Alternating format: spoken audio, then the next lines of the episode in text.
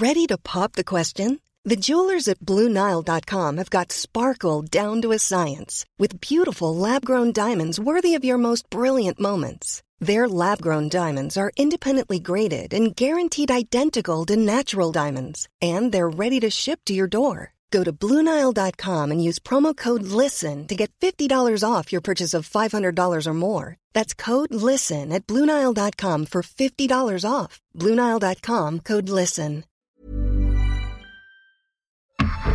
Europod. 13 Ιανουαρίου 2022. Είμαστε στη μέρα της δίκης. Ο Θοδωρής Χονδρόγιανος έχει σηκωθεί από νωρίς και είναι αρκετά αγχωμένος. Βρίσκεται κατηγορούμενος σε μια δίκη απέναντι σε μια μεγάλη εταιρεία ανακύκλωσης. Δεν πρόκειται για μια τυχαία εταιρεία.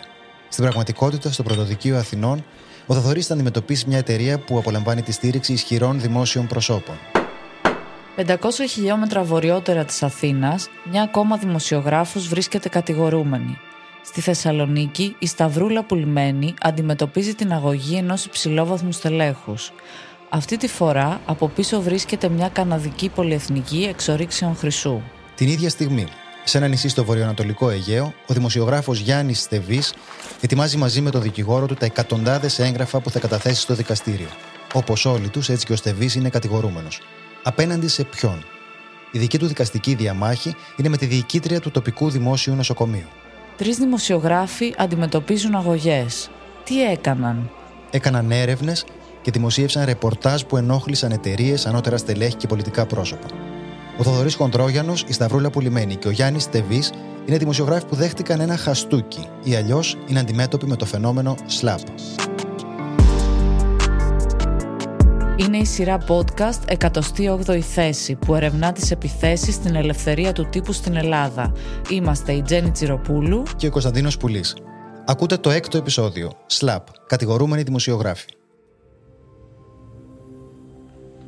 Ας πάρουμε όμως τα πράγματα από την αρχή. Το 1996 οι καθηγητές δικαίου και κοινωνιολογίας George Spring και Penelope Cannon δημοσίευσαν ένα βιβλίο με μια εντελώς άγνωστη λέξη στον τίτλο του. Το βιβλίο λεγόταν Slaps, Getting Sued for Speaking Out. Να ασκείται δηλαδή εις βάρος σου αγωγή γιατί ύψωσες δημόσια τη φωνή σου. Η καινούργια λέξη φυσικά ήταν ο όρος SLAP, ακρονίμιο για το αγγλικό Strategic Lawsuit Against Public Participation. Προσχηματικές αγωγές δηλαδή, με στόχο την παρεμπόδιση της δημόσιας κριτικής.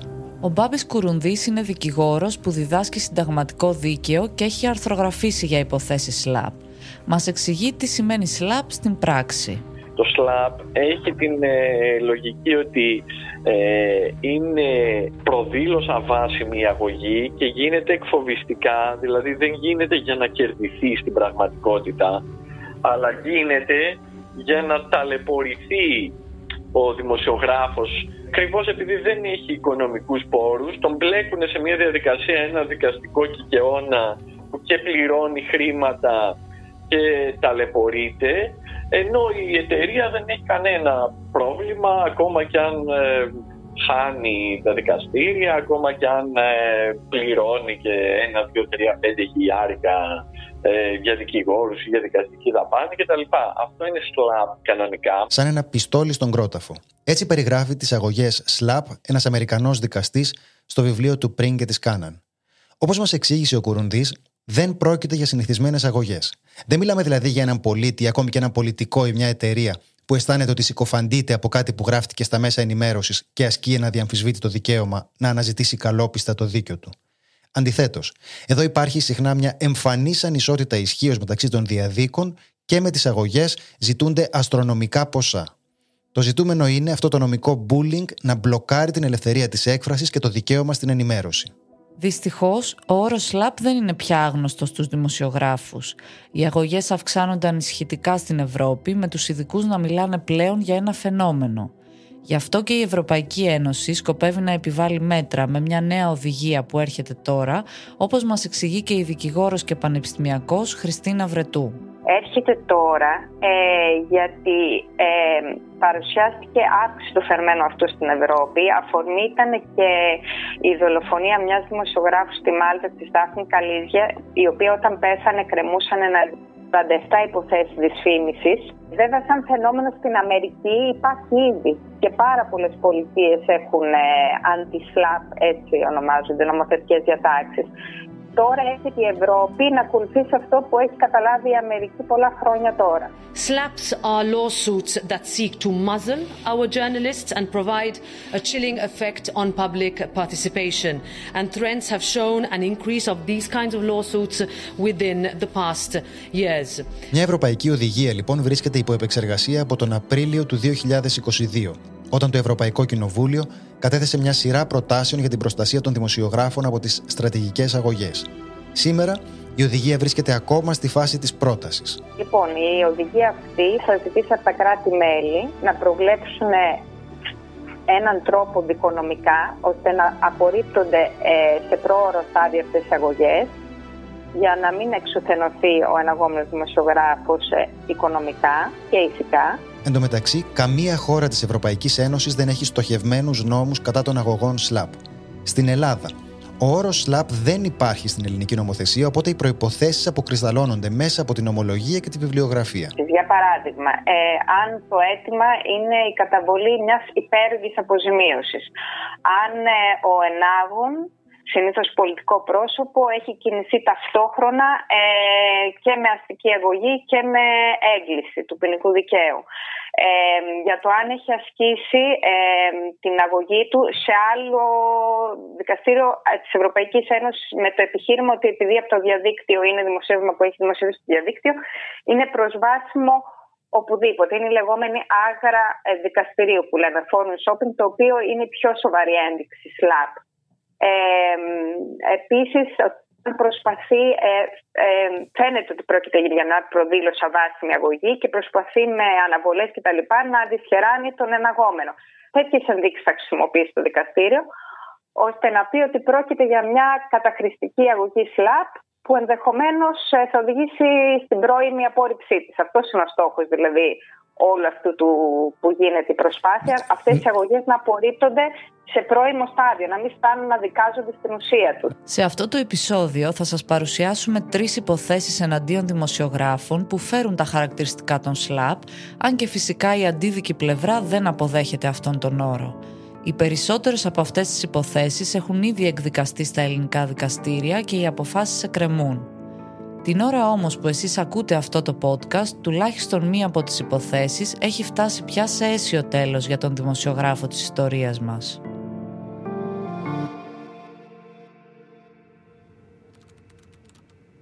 Το Φεβρουάριο του 2020, ο δημοσιογράφος Θοδωρής Χοντρόγιανος έλαβε εξώδικο αμέσως μετά από ένα ρεπορτάζ του.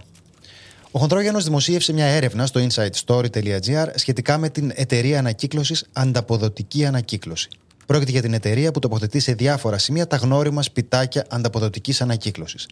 Η εταιρεία ζήτησε να ακυρωθεί το ρεπορτάζ. Προσέξτε, όχι να αλλάξει ή να διορθωθεί κάτι ή να προσθεθεί μια κρίση της εταιρείας, αλλά να εξαφανιστεί οριστικά το κείμενο από το διαδίκτυο. Κάναμε τότε μία έρευνα η οποία βασιζόταν σε διαρροή εγγράφων, ε, ε, δημοσίων εγγράφων που περιέγραφαν αστοχίες στην ανακύκλωση της εταιρείας. Ε, όσον αφορά τους στόχους τη. Έλεγε ουσιαστικά ότι πολλούς από τους στόχους της εταιρείας δεν τους πετυχαίνει στην ανακύκλωση. Δημοσιεύσαμε αυτό το κείμενο στις αρχές του Φλεβάρι του 20 και μετέπειτα η εταιρεία ε, έστειλε στην αρχή εξώδικο. Να πω ότι εμείς πριν τη δημοσίευση είχαμε ρωτήσει την εταιρεία για, ε, για όλα αυτά που αναφέρονται στα έγγραφα. Όταν λοιπόν επικοινώνησα με την εκπρόσωπο, τη δικηγόρο τη, που εκπροσωπούσε την ανταποδοτική, λέω: Κοιτάξτε, σέστα το δημοσίευμα ανανεωμένο με τις αιτιάσει του εξωδίκου, με το εξώδικο το ίδιο, με το έγγραφο κτλ. Και λέω: Τι άλλο μπορούμε να κάνουμε για, ε, τι άλλο μπορούμε να κάνουμε για εσάς για να εκφράσουμε τις απόψεις κτλ. Ε, και μου είπε ότι ο πελάτης μου θέλει να κατέβει το κομμάτι. Δηλαδή να, να, να μην υπάρχει το κομμάτι. Κατά την εκτίμησή μου, εδώ είναι το στοιχείο μιας προσπάθειας να μην εκφράζεται η αλήθεια, με την έννοια ότι προφανώς ο άλλος έχει το, το, το εύλογο ενδιαφέρον και το δικαίωμα να θέλει να εκφράζει τη γνώμη του και εμείς έχουμε την υποχρέωση να την ενσωματώνουμε με οποιοδήποτε τρόπο μας στείλει. Ωστόσο, το να κατέβει ένα κομμάτι το οποίο δεν είναι, κατά την εκτίμησή μας, συκοφαντικό, ε, νομίζω ότι δεν είναι, δεν είναι σωστό. Έτσι, εμείς δεν κατεβάσαμε το κομμάτι. Αφού η εταιρεία δεν κατάφερε να φημώσει τον δημοσιογράφο, το εξώδικο μετατράπηκε σε αγωγή, με την οποία η ανταποδοτική ανακύκλωση ζήτησε αποσμίωση 80.000 ευρώ από τον Χονδρόγιανο και το Inside Story. Ήταν λάθος γιατί ο κόσμος πρέπει να είναι ενημερωμένος για την ανακύκλωση. Είναι ένα θέμα που αφορά το περιβάλλον. Έχουμε τρομερό πρόβλημα με τις χωματερές στην Ελλάδα. Ε, ε, η κυκλική οικονομία και η προσθέτω του περιβάλλοντος είναι στα πολύ σοβαρά θέματα και ο κόσμος έχει ε, εύλογο ενδιαφέρον ε, να, να γνωρίζει. ένα θέμα δημοσίου συμφέροντος. Γι, αυτό, γι' αυτό νομίζω ότι ήταν λάθος από εκεί πέρα ο χειρισμός. Από την αγωγή μέχρι και τη δίκη μεσολάβησαν δυόμιση χρόνια. Δυόμιση χρόνια με σοβαρές ηθικές και οικονομικές συνέπειες για τον Χονδρόγιανο. Οι αγωγές έχουν de facto ή το άλλος έχει ως ένα κακόβουλο κίνητρο να σε φημώσει είτε όχι, έχουν δύο, ε, έχουν δύο βασικές συνέπειες. Η πρώτη είναι να σε χτυπάει, ειδικά τα μικρά ανεξάρτητα μέσα, σε δύο πράγματα τα οποία δεν έχουμε σε αυθονία. Είναι ο χρόνος και το χρήμα. Και ο χρόνος είναι επίσης σημαντικό. Πολλές φορές λέμε, σκεφτόμαστε τα χρήματα, αγωγές ή δικαστικά έξοδα. Είναι ο χρόνος. Εγώ θυμάμαι ότι για να προετοιμάσω τη, την, την άμυνα μαζί με την ομάδα του Inside Story μου πήρε εξίσου χρόνο όσο μου πήρε και η έρευνα. Όμως η δεύτερη συνέπεια είναι ακόμη πιο επώδυνη. Το δεύτερο κομμάτι αφορά το ψυχολογικό. Σε βάζει αμέσως σε μια άμυνα όταν πας στο δικαστήριο. Είναι λίγο αισθάνεσαι κάπου, αισθάνεσαι αμυνόμενος. Αισθάνεσαι ότι πας σε ένα πεδίο μάχης το οποίο δεν είναι ακριβώς δημοσιογραφικό. Ε, Προφανώς υπάρχει άγχος γιατί δεν ξέρεις ποια θα είναι η έκβαση. Ακόμα και αν πιστεύεις ότι έχεις 100% δίκιο. Εγώ στην περίπτωση ανταποδοτικής έλεγα Προφανώς πιστεύουμε ότι έχουμε δίκιο, αλλά κάτσε να δούμε. Ε, είναι περίεργο γιατί σηκώνεσαι νωρίς. Ε, είναι αυτό το πράγμα που αισθάνεσαι ψυχολογικά ε, ευάλωτος. Πας σε ένα νίκιο περιβάλλον. Δεν βγάζουμε την καθημερινότητά μας στα δικαστήρια. Ε, και προσπαθείς να πείσεις για το δίκιο σου. Στις 29 Σεπτεμβρίου του 2022, το δικαστήριο δικαίωσε στο 100% το ρεπορτάζ του Χονδρόγιανου, απορρίπτοντας την αγωγή της ανταποδοτικής ανακύκλωσης. Αυτή ήταν σίγουρα μια σημαντική νίκη για τον δημοσιογράφο και τις πηγές του. Μόλις λίγες εβδομάδες νωρίτερα όμως, στις 22 Αυγούστου, ο Χονδρόγιανος είχε μια δυσάρεστη έκπληξη. Ασκήθηκε πάλι αγωγή εις βάρος του από ένα πολύ ισχυρό πρόσωπο της κυβέρνησης, τον Γρηγόρη Δημητριάδη, δεξί χέρι και ανιψιό του Πρωθυπουργού. Αυτή η αγωγή συνδέεται με το μεγάλο σκάνδαλο των παράνομων τηλεφωνικών παρακολουθήσεων δημοσιογράφων και πολιτικών. Ο Γρηγόρης Δημητριάδης ήταν γενικός γραμματέας του Πρωθυπουργού και λόγω του σκανδάλου παρετήθηκε.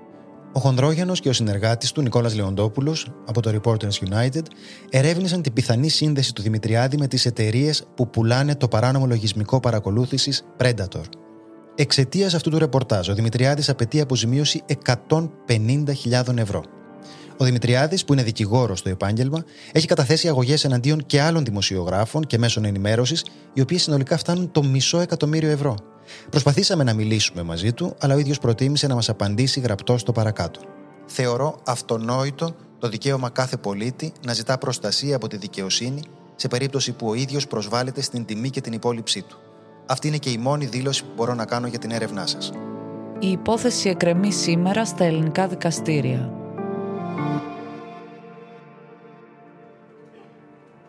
Η Σταυρούλα Πουλημένη εργάζεται ως δημοσιογράφος στο ανεξάρτητο συνεργατικό μέσο alterthes.gr. Πρόκειται για ένα από τα λίγα τοπικά μέσα που έχουν απομείνει στη Θεσσαλονίκη για να μας μεταφέρουν πρωτογενή ρεπορτάζ από τον Βορρά. Τα τελευταία χρόνια η ρεπόρτερ επικεντρώνεται σε ένα μεγάλο περιβαλλοντικό θέμα που επηρεάζει την περιοχή της Χαλκιδικής – τις εξορίξεις χρυσού από την εταιρεία Ελληνικός Χρυσός, θυγατρική της καναδικής πολυεθνικής Eldorado Gold. Η Σταυρούλα Πουλημένη ερευνά και γράφει για τις δραστηριότητες της εταιρείας, τις συνέπειες των εξορίξεων στο περιβάλλον και τη δημόσια υγεία και δίνει φωνή στους κατοίκους που αντιδρούν.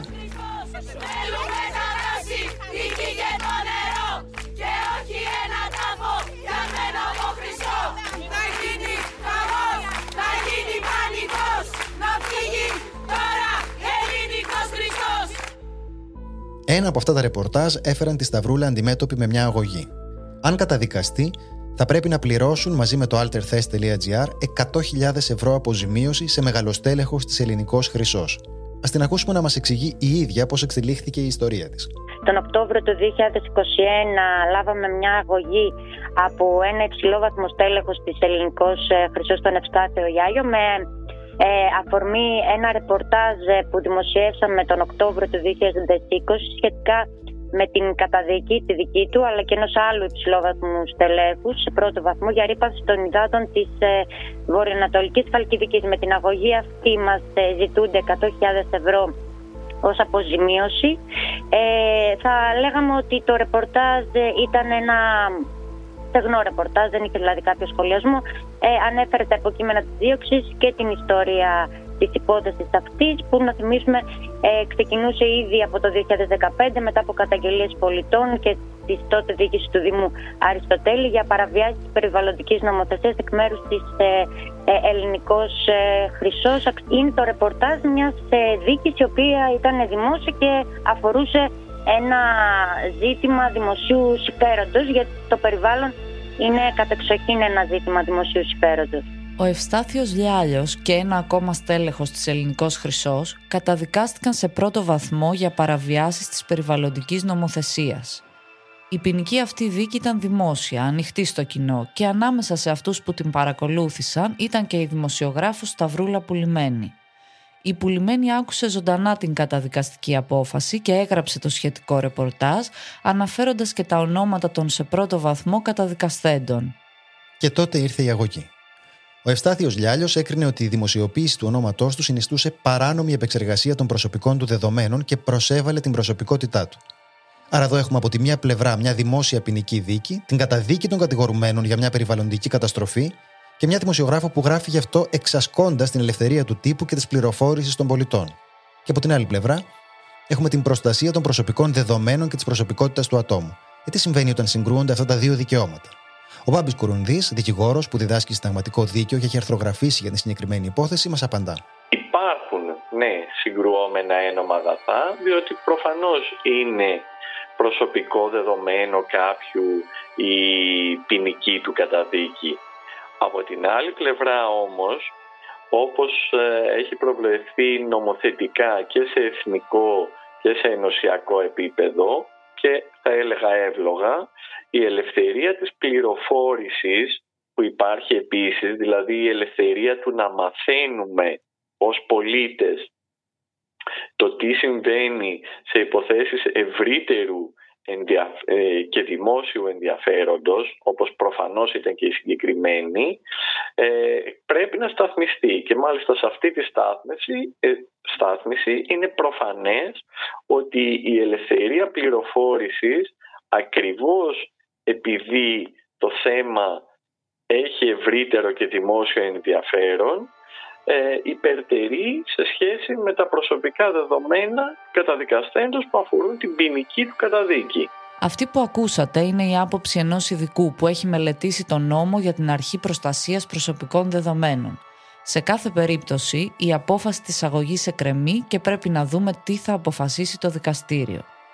Στις 19 Μαΐου 2022 εκδικάστηκε η αγωγή του Λιάλιου εναντίον της Πουλημένη με ανθρώπους της τοπικής κοινωνίας και κινήματα για την προστασία του περιβάλλοντος να δίνουν ενεργά το παρόν έξω από την αίθουσα για να στηρίξουν τη δημοσιογράφο και το μέσο της. Εν τω μεταξύ, τα δύο στελέχη της Ελληνικός Χρυσός καταδικάστηκαν και στο εφετείο για την περιβαλλοντική καταστροφή. Όμως, μετά από αίτημά τους, το οποίο έκανε δεκτό Άριος Πάγος, η δίκη στο εφετείο επαναλήφθηκε με άλλη σύνθεση. Και στις 26 Μαΐου του 2022 τελικά αθώθηκαν.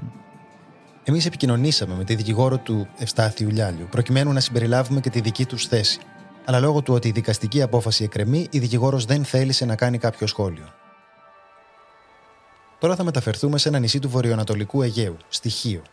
Ο Γιάννης Στεβή μετά από σχεδόν 50 χρόνια στη δημοσιογραφία, αποφάσισε να επιστρέψει στον τόπο καταγωγής του. Ω συνταξιούχος πια, άνοιξε εκεί ένα τοπικό μέσο ενημέρωσης, το astraparis.gr. Ο Στεφής αντιμετωπίζει σήμερα δύο αγωγές από τη διοικήτρια του Σκυλίτσιου Νοσοκομείου, Ελένη Κανταράκη. Κινδυνεύει να καταδικαστεί να πληρώσει 200.000 ευρώ. Οι αγωγές ήρθαν μετά από μια σειρά ρεπορτάζ που δημοσίευσε το astraparis.gr. Τα ρεπορτάζ αφορούσαν ζητήματα διαχείρισης της πανδημίας του κορονοϊού στο δημόσιο νοσοκομείο, περιστατικό μπούλινγκ σε ασθενή, οικονομική διαχείριση και άλλα. Ανοιχτό είναι το ενδεχόμενο να ασκηθεί βάρος του στεβή και ποινική δίωξη για συκοφαντική δυσφήμιση, η οποία τιμωρείται με ποινή φυλάκισης από τρεις μήνες μέχρι πέντε χρόνια και με χρηματική ποινή. Τον καλέσαμε στο τηλέφωνο για να μάθουμε για τη δική του δικαστική περιπέτεια. Ότι επίδικο η ελευθερία του τύπου. Αυτό είναι το πραγματικό και ουσιαστικό αντικείμενο σε όλη αυτή τη διαδικασία. Και το λέω γιατί. Γιατί για όλα αυτά που έχουμε γράψει, έχουν γράψει και άλλα μέσα.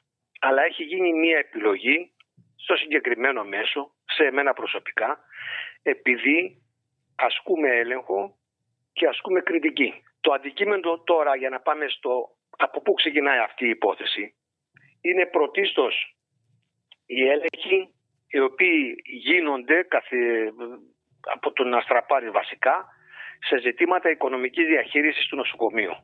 Τα λέμε οικονομικής διαχείρισης δεν εννοούμε μικροπράγματα. Όχι, βλέπω ένα ποσό εδώ πέρα που ζαλίζει. Το, η ναι, συνολική μιλάμε... δαπάνη εδώ πέρα είναι κοντά στο 1 εκατομμύριο. Είναι 942.744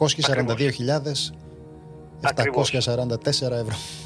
Ναι, υπάρχει δηλαδή ένα, ε, μια υπηρεσία που λέγεται υπηρεσίες καθαριότητας, οι οποίες από το 2018 γίνονται από εργαζόμενους με συμβάσεις ορισμένου χρόνου. Παλαιότερα γινόταν πάλι με ιδιώτες εργολάβους. Και τώρα αποφασίστηκε είτε από την κυβέρνηση είτε από την διοίκηση του νοσοκομείου βασικά η κυβέρνηση έδωσε μία κατεύθυνση επιλέξτε ποιο είναι το προσφορότερο και συμφερότερο ε, από τα δύο. Εάν είναι ο ανάδοχος ιδιώτης ή αν είναι οι εργαζόμενοι. Τα τοπικά μέσα, στα οποία συνήθως δεν δίνεται μεγάλη σημασία και στήριξη στην Ελλάδα, κάνουν κάτι που κανείς άλλος δεν μπορεί να κάνει.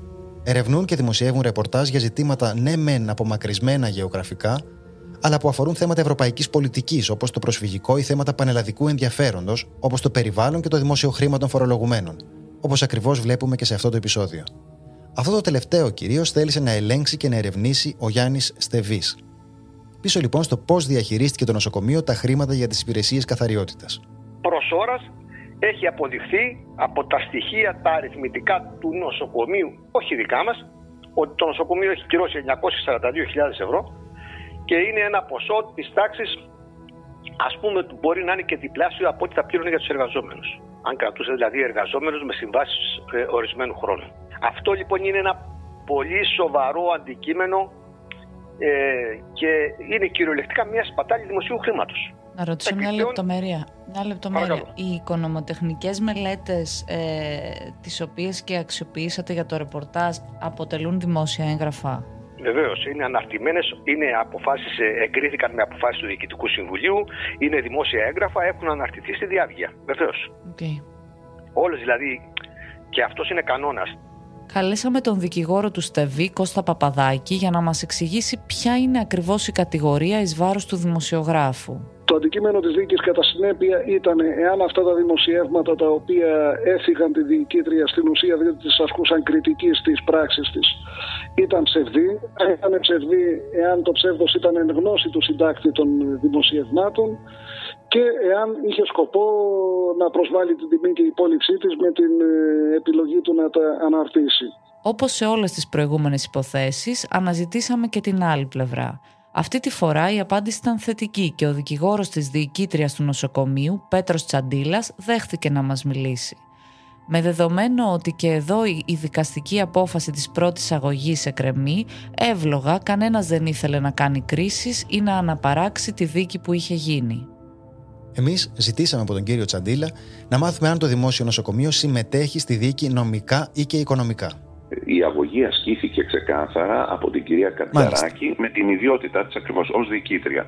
Και όπως έχει δηλώσει και η ίδια, αλλά ε, και αυτό το μεταφέρω ε, ως δήλωση δική της, ότι ε, όλα ε, τα χρήματα της ενδεχόμενης αποζημίωσης που θα επιδικαστούν θα διατεθούν στο νοσοκομείο για την εξυπηρέτηση των σκοπών του. Μου επιτρέπετε να ρωτήσω και αν, ε, αν, αν δεν είναι αποδεκτή ερώτηση την, την αποσύρω. Το νοσοκομείο δηλαδή δεν συμμετέχει οικονομικά. Ορίστε.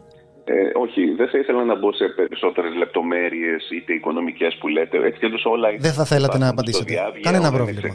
Κανένα πρόβλημα. Ε, και πάντοτε ε, ε, θέλω να παραμείνω στη δικηγορική μου ιδιότητα και να μην ξεφύγω ε, από το ρόλο μου αυτό.